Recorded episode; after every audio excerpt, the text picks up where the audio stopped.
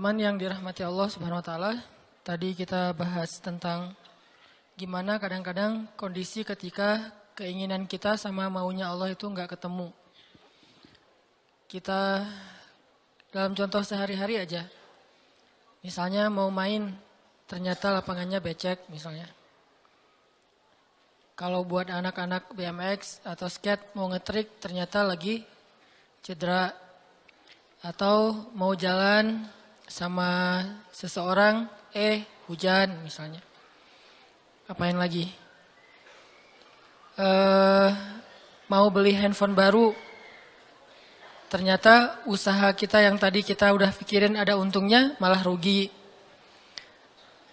Mau jalan-jalan keluar kota, pasangannya sakit. Dan banyak, kadang-kadang penyebabnya sepele banget. Tapi bikin kita kecewa. Nah, gimana caranya kalau kondisinya kayak gitu? Sama kayak para sahabat dulu dalam uh, perjalanan umroh. Pengen umroh, ternyata udah sampai di perbatasan kota Mekah, nggak boleh masuk, disuruh pulang lagi ke Madinah. Itu kan diceritain dalam surat Al-Fat ya. Tentang perjalanan umroh yang berakhir dengan malah perjanjian Hudaybiyah. Niatnya pengen umroh, tapi endingnya perjanjian. Yang isi perjanjiannya, poin-poinnya kayaknya ngerugiin umat Islam banget. Tapi kan Allah punya rencana dan rencana Allah pasti yang terbaik daripada rencana kita. Masalahnya gimana kita bisa ridho, bisa rela kalau kondisi itu terjadi dalam hidup kita. Kita sih yakin, ah ini adalah qadarullah, keinginan Allah. Tapi bikin kita yakin itu jadi berbuah, yakin itu kan kayak pohon ya. Iman itu adalah po pohon. Gimana biar pohon ini berbuah? Salah satu buahnya itu adalah sifat ridho, sifat nerima. Sehingga dengan sifat ridho itu akhirnya kita punya kebaikan. Kebaikannya jadi uh, bisa survive, tenang hadapi masalah, sabar dan seterusnya seterusnya. Nah, gimana caranya? Setelah kita dapat sesuatu, kita yakin kepada Allah terus jadi ridho. Nah ini belajar matematikanya Allah subhanahu wa ta'ala. Dan itulah yang terjadi dalam perjanjian Hudaibiyah. Terjadi kepada Siti Maryam yang tadi dibacain suratnya. Maryam gak pengen punya anak tanpa suami. Kalaupun harus punya anak, nikah dulu. Tapi Allah punya rencana lain. Rencana manusia punya anak setelah nikah. Lagian Maryam lagi belum siap menikah nih. Belum ada cowok yang pantas buat Maryam. Justru karena itulah Allah beri dia anak tanpa laki-laki, tanpa suami. Kenapa? Enggak ada suami yang pantas buat Maryam. Mungkin satu-satunya lelaki yang pantas buat Maryam cuma Nabi Muhammad. Tapi kan beda zaman. Masa Maryam harus nunggu Nabi Muhammad 300 tahun lagi kan ya? Nah, ternyata karena enggak ada yang pantas buat dia, akhirnya dia punya anak tanpa harus melalui seorang suami. Mungkin kita terlalu soleh sehingga nggak ada yang pantas buat kita. Pantasnya cuma bidadari, ya udah di akhirat nikahnya. Husnuzannya mah ya. Mungkin di atas nih nggak ada yang pantas jadi imamnya, soalnya terlalu solehah. Jadi jadi imam juga kayak ragu gitu. Aduh ngimamin dia hafalannya udah luar biasa, bacaannya lebih bagus, guru tahsin lah gitu. Saya baru belajar pratahsin, masa mau jadi imam seorang cewek yang guru tahsin? Karena dia terlalu keren, Akhirnya nggak ada yang pantas buat dia nih. Maryam kayak gitu banget. Karena terlalu keren, terlalu soleh, sampai ulama aja ragu Maryam ini nabi atau bukan gitu. Sehingga ada dua pendapat ulama, sebagian bilang Maryam bukan nabi, orang soleh. Tapi ada ulama yang bilang Maryam itu emang nabi, satu-satunya nabi dari cewek. Satu dari empat perempuan yang sempurna. Dan di antara empat itu kayaknya menurut sebagian ulama Maryam nomor satu tuh. Walaupun secara usia Asia, Maryam, Khadijah, Fatimah. Tapi Maryam itu paling keren lah. Tiba-tiba hamil, datang cowok keren, baju putih, jubah putih, uh, auranya tuh luar biasa. Pokoknya cowok paling keren aja. Sampai Maryam kaget dan bertawuz. Inni a'udzu birrahmani minka in kunta Aku berlindung kepada Allah dari kamu Ketemu cowok keren malah berlin, berlindung bukan bersyukur coba. Duh keren banget ya. Astagfirullah, auzubillah gitu kan ya. Nih Maryam nih. Duh ceweknya keren banget. Udah lama ngelihat baru auzubillah enggak. Dari awal auzubillah. Kenapa? Ada pasangan di sebelah gitu. Ada istrinya. Nah, Maryam langsung ta'awuz inni a'udzubirrahman minka in kunta. Kata Jibril, cowok keren itu ternyata namanya Gabriel. Kata Gabriel, uh, innama ana rasulu rabbik liahaba laki gulaman zakiya. Jangan takut Maryam, aku itu utusan Tuhanmu. Artinya malaikat yang pengen ngasih kamu anak yang sangat suci. Kata Maryam, Anna yakunu li gulam. Gimana saya akan punya anak? Walam yamsasni basyarun. Gak ada seorang laki-laki pun yang pernah nyentuh saya. Nyentuh aja gak pernah. Walam aku bagiya. Dan saya juga tidak pernah merendahkan diri depan laki-laki. Artinya berbuat dosa. Anna yakunu li gulam. Gimana caranya saya punya anak? Kata Jibril. Kadzaliki qala rabbuki huwa alayya hayyin. Itu udah kehendak Allah. Kehendak Allah. Dan itu hayyin Mudah banget buat Allah Subhanahu wa taala. Sepele banget lah buat Allah.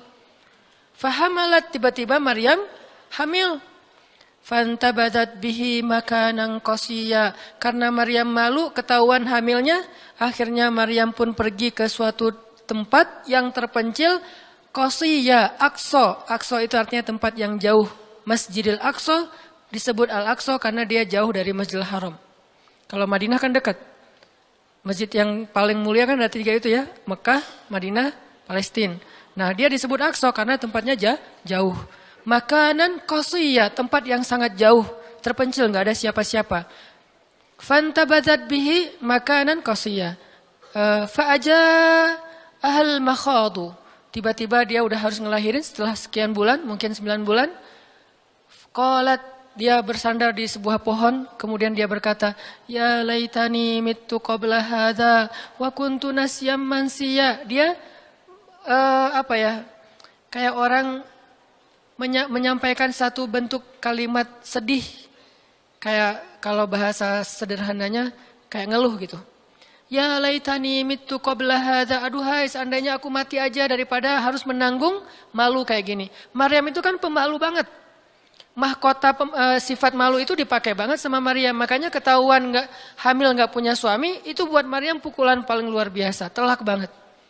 Walaupun dia nggak berbuat dosa, tapi tetap aja orang kan ngata-ngatain dia. Ditambah lagi Bani Israel, tahu sendiri kan Bani Israel suka banget viralin fitnah. Ada apa viral Bani Israel teh?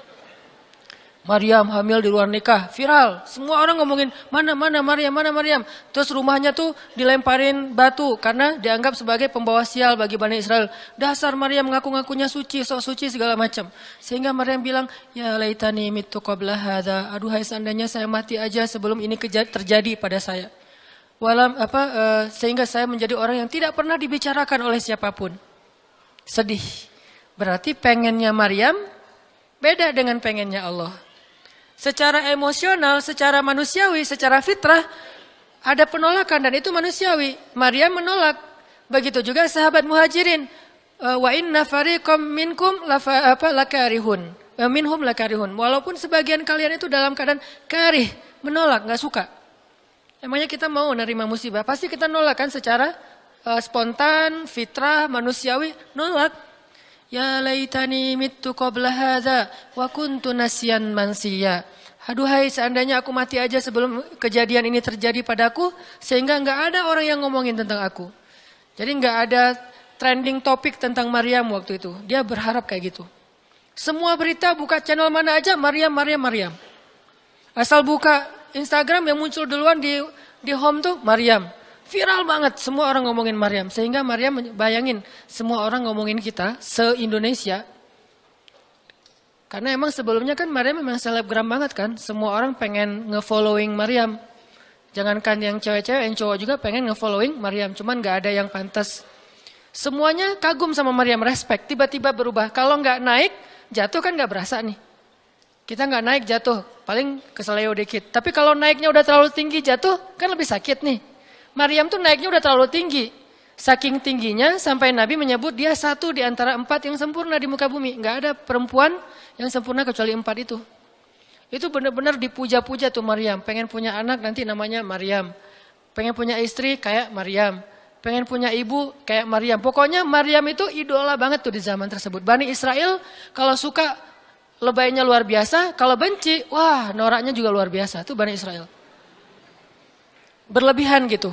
Kalau suka habis-habisan sampai dijadikan Tuhan kan dulu mereka pernah mengangkat seorang laki-laki yang soleh jadi Tuhan namanya Uzer. Namanya U, Uzer. Disebut sebagai anak Tuhan. Kemudian juga Isa juga gitu. Bani Israel tuh luar biasa kalau suka. Kalau benci, wah habis-habisan juga tuh dijelek-jelekin. Kayak mereka ngejelek-jelekin Musa, Harun. Kalau Harun nggak terlalu sih Musa. Eh, kayak mereka ngejelek-jelekin Nabi, eh, malaikat apa? Mikail, eh, malaikat Jibril. Kan Bani Israel paling gak suka sama Jibril ya. Jadi gak ada orang Yahudi nama anaknya Gabriel tuh gak ada. Rata-rata nama anaknya Michael. Karena mereka senang banget sama Mikail, gak suka sama Jibril. Kenapa? Jibril itu kalau turun pasti bawa perintah. Wahyu kan? Ah Jibril mah hese. Bawa perintah wahyu gitu. Bawel Jibril menurut mereka. Kalau Mikail keren, bawa rezeki, bawa rahmat, bawa apa. Sehingga mereka senangnya sama Mikail. Dibikinlah film uh, jin versus Gabriel. Malah nggak yang baik itu waktu itu jin. Kan banyak tuh film-film kayak gitu tuh. Itu memang uh, dari dulu kayak gitu. Nah, Maryam naik tinggi, dipuja-puja semua orang. Maryam, kalau ketemu Maryam, fallback dong, fallback dong, gitu-gitu pada. Wah, pokoknya heboh aja sama Maryam. Tiba-tiba ada kasus, Maryam kan jatuhnya dalam banget sehingga Maryam tuh nggak nggak siap perasaannya. Bukan karena dia sombong dan senang dipuja, tapi memang dia orang yang selama ini nggak melakukan kesalahan apa pun, tiba-tiba dihadapkan dengan tuduhan yang sangat-sangat menyedihkan. Mirip dengan yang dialamin oleh Aisyah dituduh selingkuh. Orang sekelas Aisyah dituduh selingkuh kan berat banget. Kita aja dituduh macam-macam udah wah sedih kan apalagi Aisyah. Sekelas Aisyah yang terjaga dituduh selingkuh. Maryam terjaga dituduh selingkuh. Ternyata diam-diam Maryam banyak banget ada versi gosip dia melakukannya dengan rahib ada gosip melakukannya sesama murid di Al-Aqsa. Ada gosip melakukan dengan Zakaria. Banyak gosip. Berat banget buat Maryam. Sehingga Maryam mengatakan, Ya laitani mitu qabla hadha wa kuntu nasiyan mansiya. Aduhai seandainya aku mati aja. Aduhai seandainya dulu aku gak bikin akun Instagram. Pasti gak akan jadi apa-apa gitu. Nyesel udah punya ah, akun. Udah gitu banyak lagi yang ngomongin. Akhirnya turun ayat. Turun lagi Jibril turun malaikat. Fanadaha min tahtiha alla tahzani qad ja'ala rabbuki tahtaki sariya. Dipanggillah Maryam oleh malaikat itu. Ya Maryam, la tahzani. Kalau Abu Bakar, la tahzan. Kalau Maryam, la tahzani. Dua orang yang disebutkan kalimat la tahzan di dalam Al-Quran.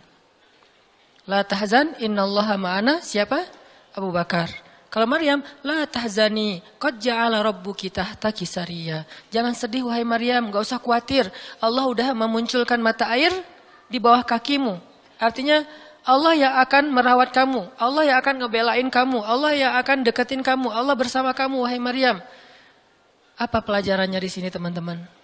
Ketika Allah menggunakan logikanya yang kita tidak uh, bayangkan, yang awalnya kita tolak, itu artinya Allah sedang memberikan kita kesempatan hanya akan ditolong oleh Allah saja, tidak oleh makhluk. Ketika Allah menempatkan kita dalam satu uh, situasi yang sulit, yang sampai bikin kita kehabisan ide nih gimana cara keluar dari situasi ini, itu berarti Allah lagi ngasih kita kesempatan masuk dalam sebuah situasi yang tidak ada yang bisa nolong kita kecuali Allah. Allah pengen nolong sendiri. Dan pertolongan Allah itu ajaib. Tapi kalau Allah tempatkan kita dalam sebuah situasi yang kita masih berpikir dan menemukan beberapa jalan walaupun belum pasti bisa, berarti kita masih diberikan kesempatan yang nolong kita itu makhluk. Oh minta tolong ke si fulan, minta tolong ke si fulan. Tapi begitu kita mentok, kenapa ya kok berat banget nih masalah saya? Berarti Allah lagi menempatkan kita di sebuah situasi yang Allah sendiri yang akan menolong kita.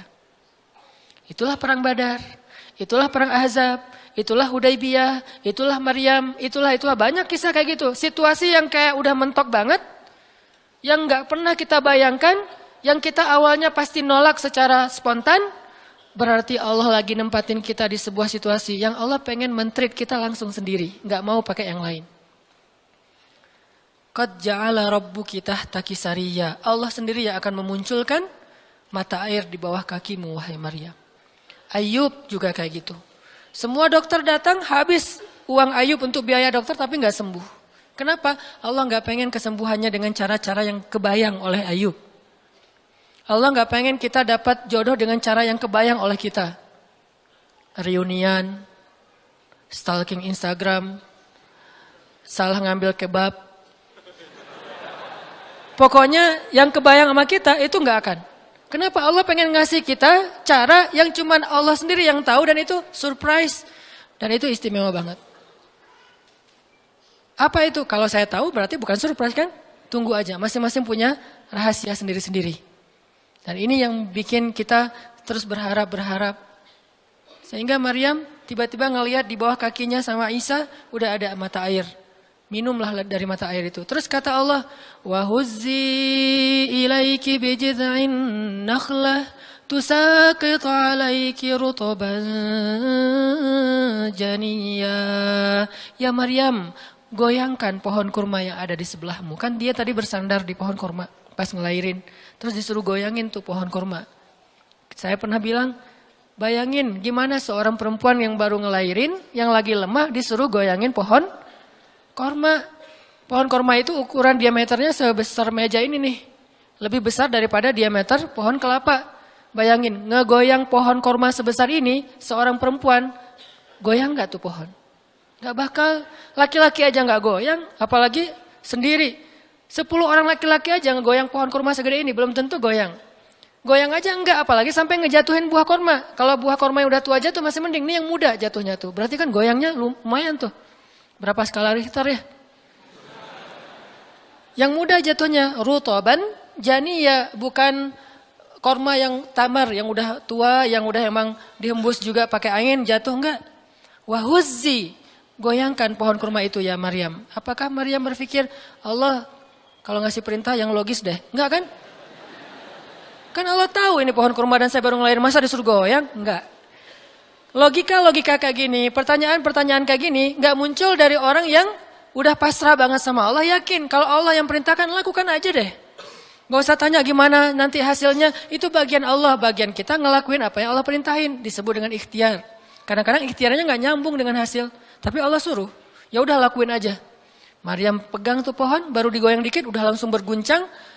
Uh, tusakit alaiki, jatuhlah, berja, bukan jatuh, berjatuhanlah. Berarti banyak nih berjatuhanlah untukmu rutoban janiya. Buah-buah kurma yang masih muda tapi manis.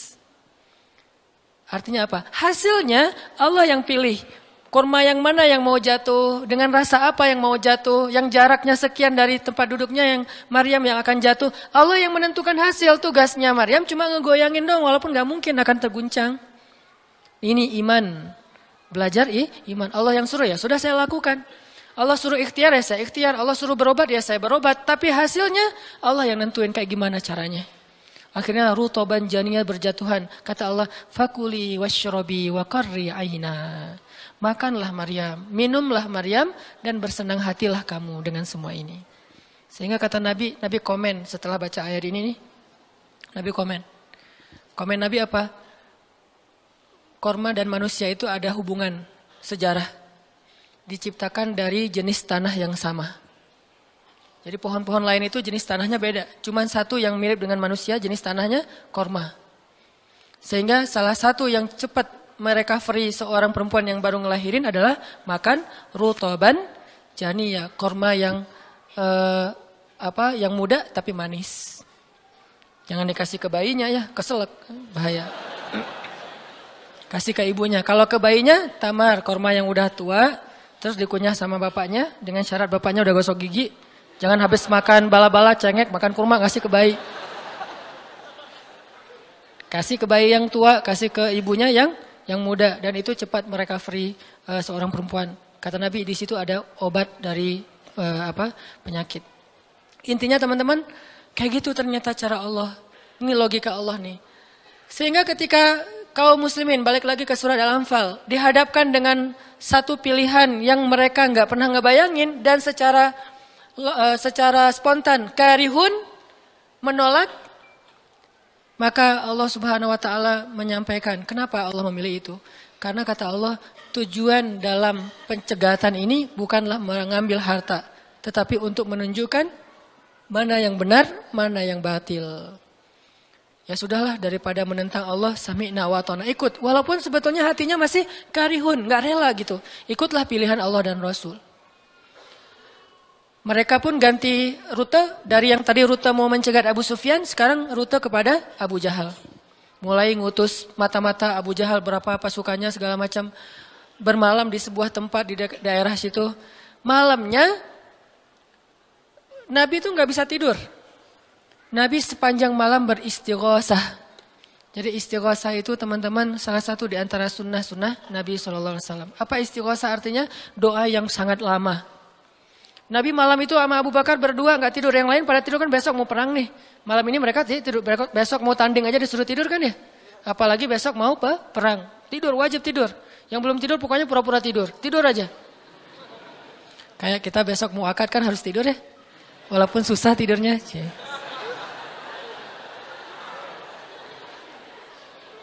Pokoknya kalau mau akad nggak bisa tidur teman-teman. Ngapain? Ngafal aja. Saya terima, saya terima kok. Nanti takut salah saya tolak kan bahaya. Udah diizinin sama calon mertua masih ditolak. Nah malamnya pada tidur kecuali dua orang. Rasul sama Abu Bakar. Selalu berdua orang ini nih pokoknya soulmate banget. Direkam soulmate-nya di Al-Quran. Rasul beristighosah doa yang sangat uh, khusyuk berharap banget panjang lagi doanya sepanjang malam sampai Nabi mengangkat kedua tangannya itu nggak gini tapi gini. Pernah nggak doa kayak gini? Nah makanya masih sendiri ya. Coba istighosa ya Allah. Langsung tuh. Jadi kalau doa jangan gini doang, apalagi gini santai. Sesekali doa Allah. Ternyata belum naik lagi sampai mungkin. Dan itu ada sunnahnya, Nabi berdoa dengan, kan Nabi berdoa kadang mengangkat tangan, kadang tidak mengangkat tangan, kayak doa sehari-hari misalnya angkat tangan kan ya. Kayak mau makan misalnya, eh, Bismillahirrahmanirrahim amutu ahya. Eh, Allahumma barik lana gitu ya. Kan nggak harus ngangkat tangan. Sarewai ini. Nah, udah kadang Nabi doanya gini, nelunjuk. Bukan perintah Allah, ya Allah kasih lo ya. Enggak. Nelunjuk dengan filosofi Arab sama filosofi Indonesia beda. Makanya jangan menerjemahkan teks Arab dengan konteks kita, dengan persepsi kita. Terjemahkan dengan persepsi bahasa sendiri.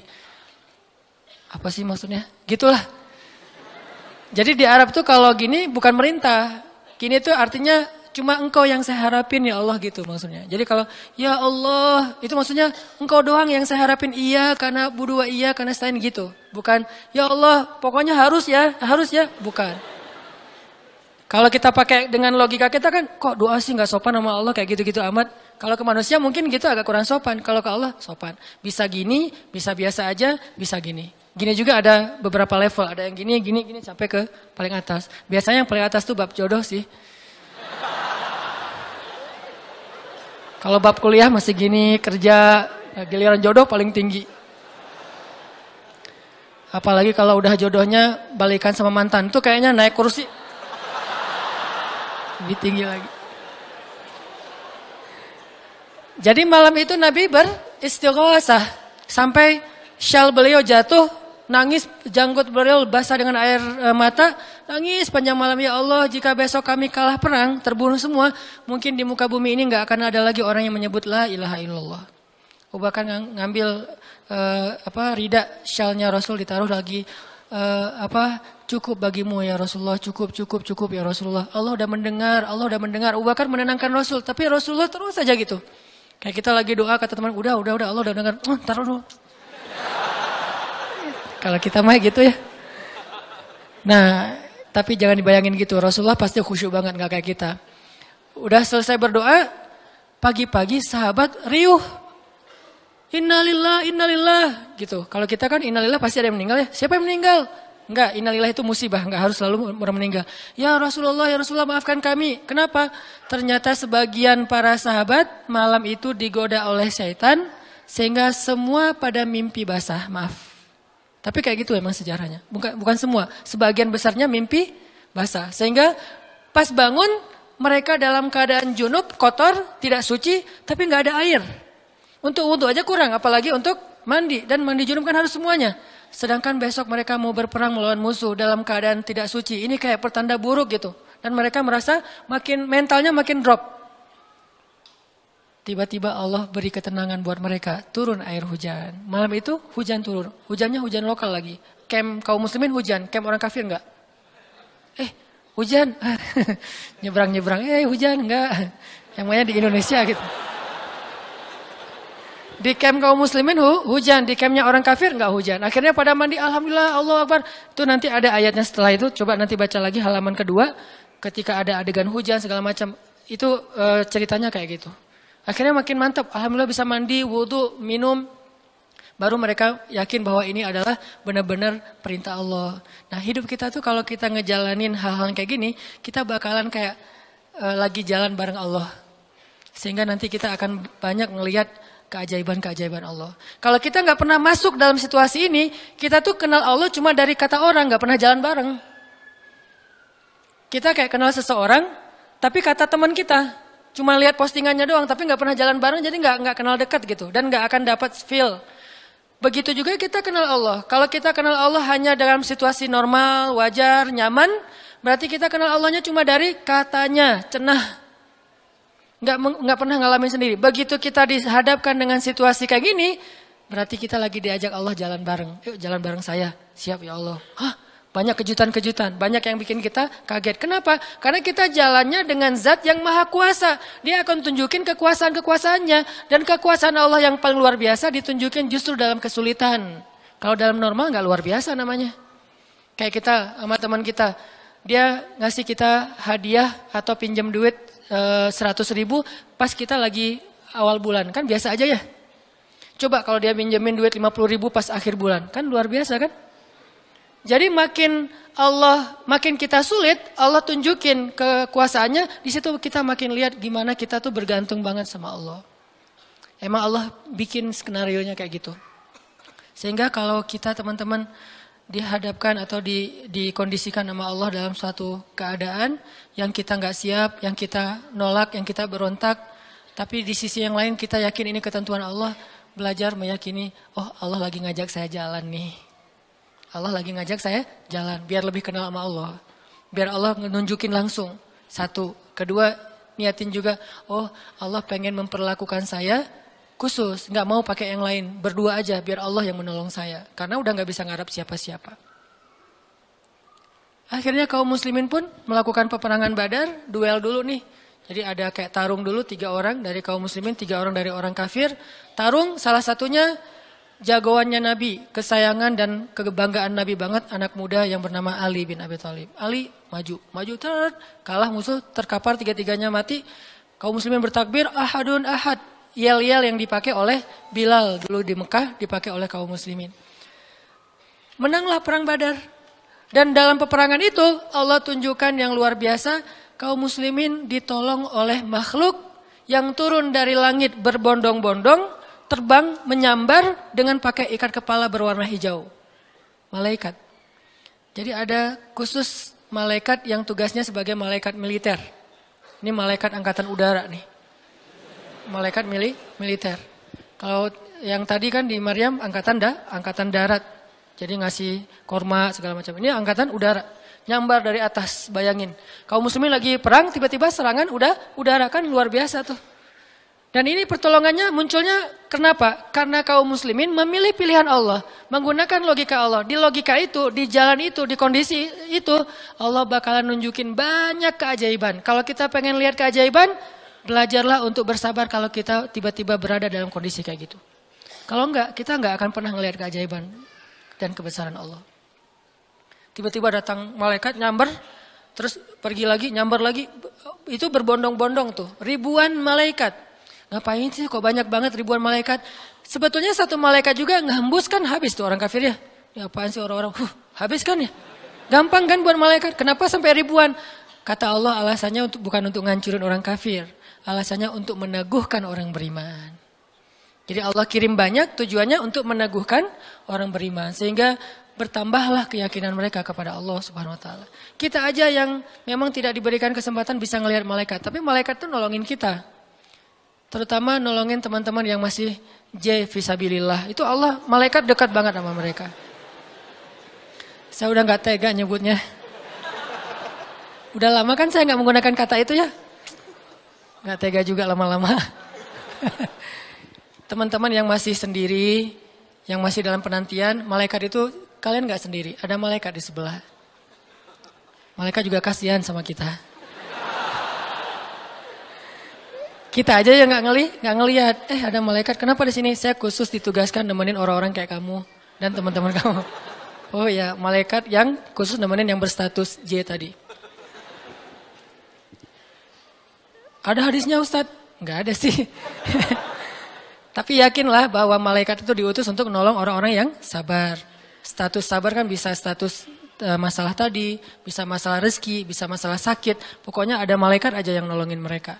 Ngedoain mereka, berselawat untuk mereka, memberikan naungan rahmat untuk mereka. Pokoknya banyak tuh. Apalagi para sahabat yang tadi mau memilih pilihan Allah walaupun awalnya nolak karihun. Karena udah milih pilihan Allah, Allah berikan pertolongan yang luar biasa. Mungkin kalau tadi mereka maksain pilihan sendiri, bisa jadi dua-duanya nggak dapat. Abu Jahal nggak dapat, Abu Sufyan nggak dapat, nggak dapat apa-apa. Untungnya mereka bersabar memilih pilihan Allah. Itulah hidup.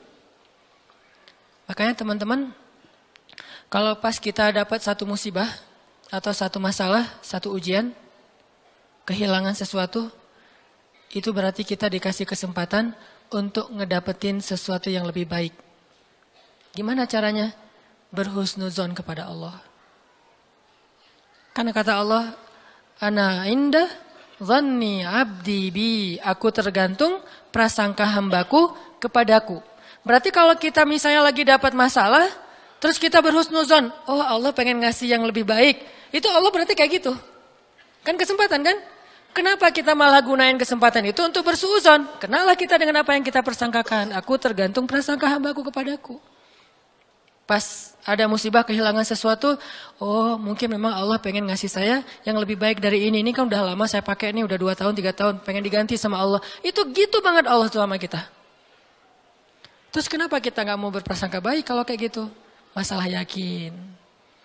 Kalau kita malah pas dikasih musibah kehilangan sesuatu bilang, apa lagi maunya Allah, kayaknya Allah nggak senang dengan saya taubat nih, maka Allah juga akan memperlakukan kita kayak kita prasangkain.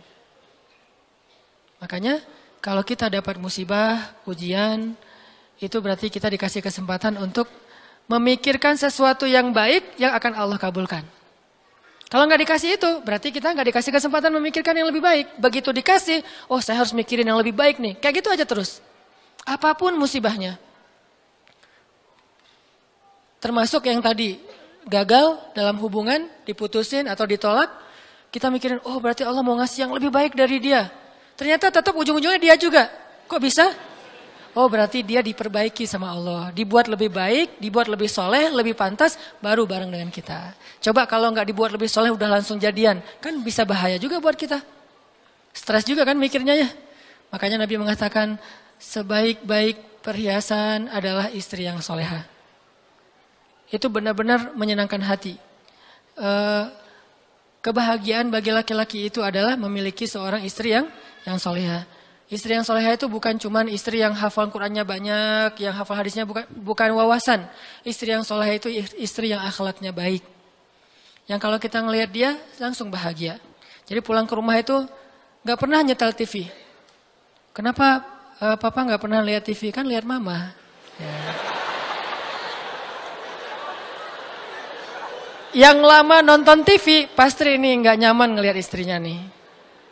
Jadi kalau sampai rumah bikin kopi, duduk di tengah ruangan, lihat istri lalu lalang gitu. Pah, TV-nya di situ ngapain ke sana ke sana? Ke mana mama pergi? Itulah hiburan buat papa.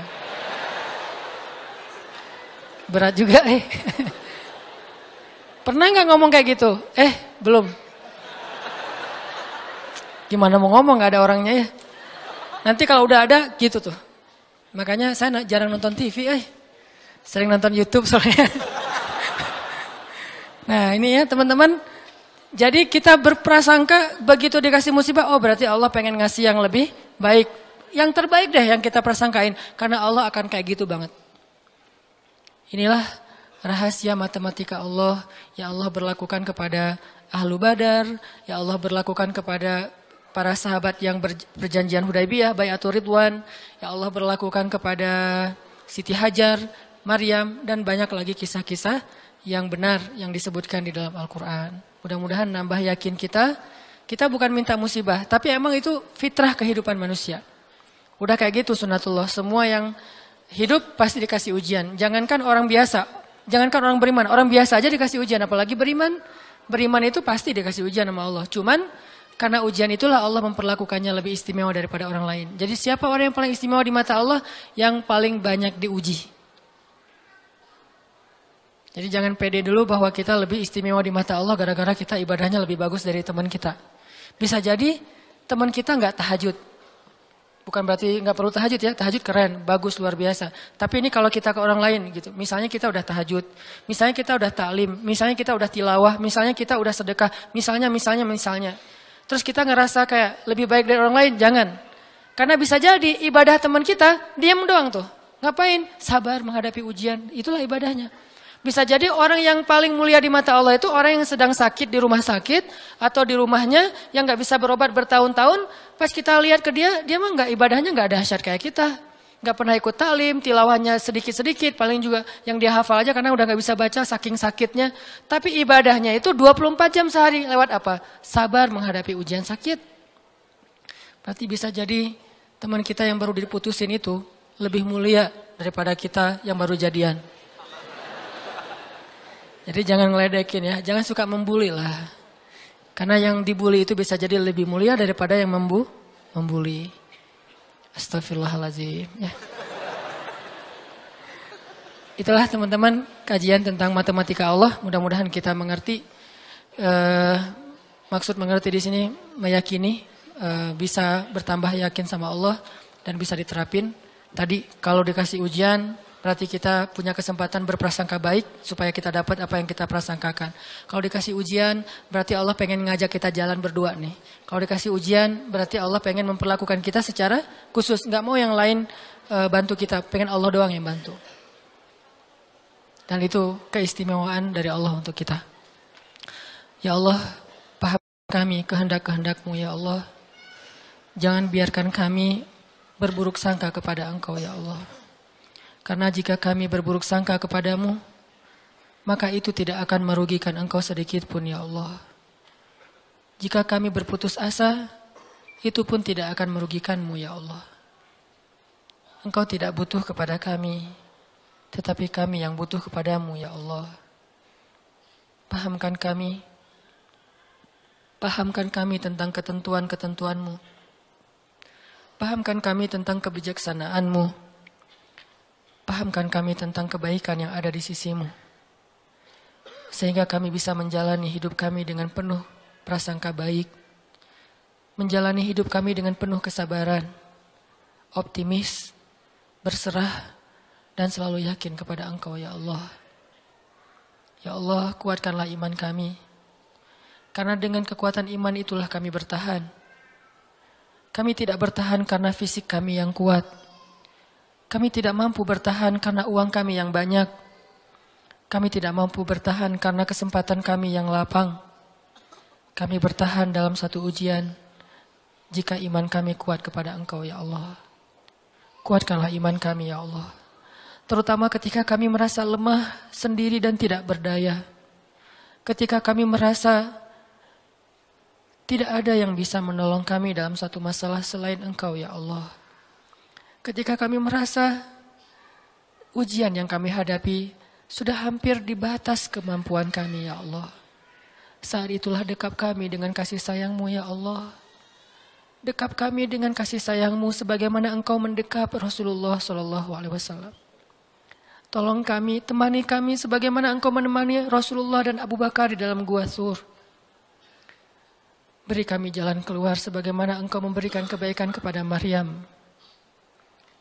Jangan biarkan kami berputus asa dan memilih jalan yang tidak engkau ridhoi ya Allah. Kami takut dan kami berlindung kepadamu dari nafsu diri kami sendiri ya Allah. Kami berlindung kepadamu dari kelemahan diri kami sendiri ya Allah. Kelemahan yang membuat kami tidak lagi berharap kebaikan di sisimu. Kelemahan yang dalam diri kami yang membuat kami tidak mau lagi berikhtiar. Kelemahan dalam diri kami yang membuat kami berputus asa. Kami berlindung kepadamu dari kelemahan itu ya Allah. Fahamkan kami. Pegang kami erat ya Allah. Ketika kami akan terjatuh.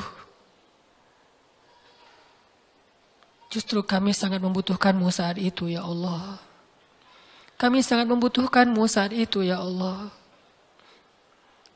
Janganlah engkau tinggalkan kami di saat-saat kami paling lemah. Janganlah engkau tinggalkan kami di saat kami gamang dan bingung. Bukankah engkau berfirman, Alam yajidka yatiman fa'awa wa wajadaka dhallan fahada. ووجدك عائلا فأغنى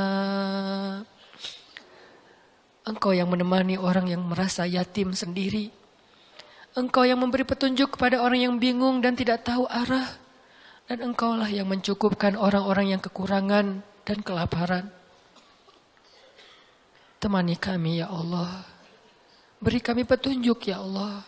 Cukupkanlah kami ya Allah.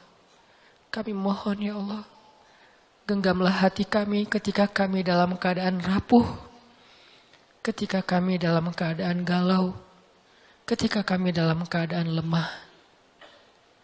Ilahana, jangan lepaskanlah ikatanmu kepada kami. Jangan lepaskan pandangan kasih sayangmu atas kami. Jangan lepaskan dekapanmu dari kami ya Allah. Janganlah engkau turunkan baroahmu kepada kami. Sebagaimana engkau turunkan baroah kepada orang-orang yang engkau murkai. Jangan engkau biarkan hidup kami istidraj kepada kehancuran. Sebagaimana engkau pernah mengistidrajkan orang-orang yang engkau benci.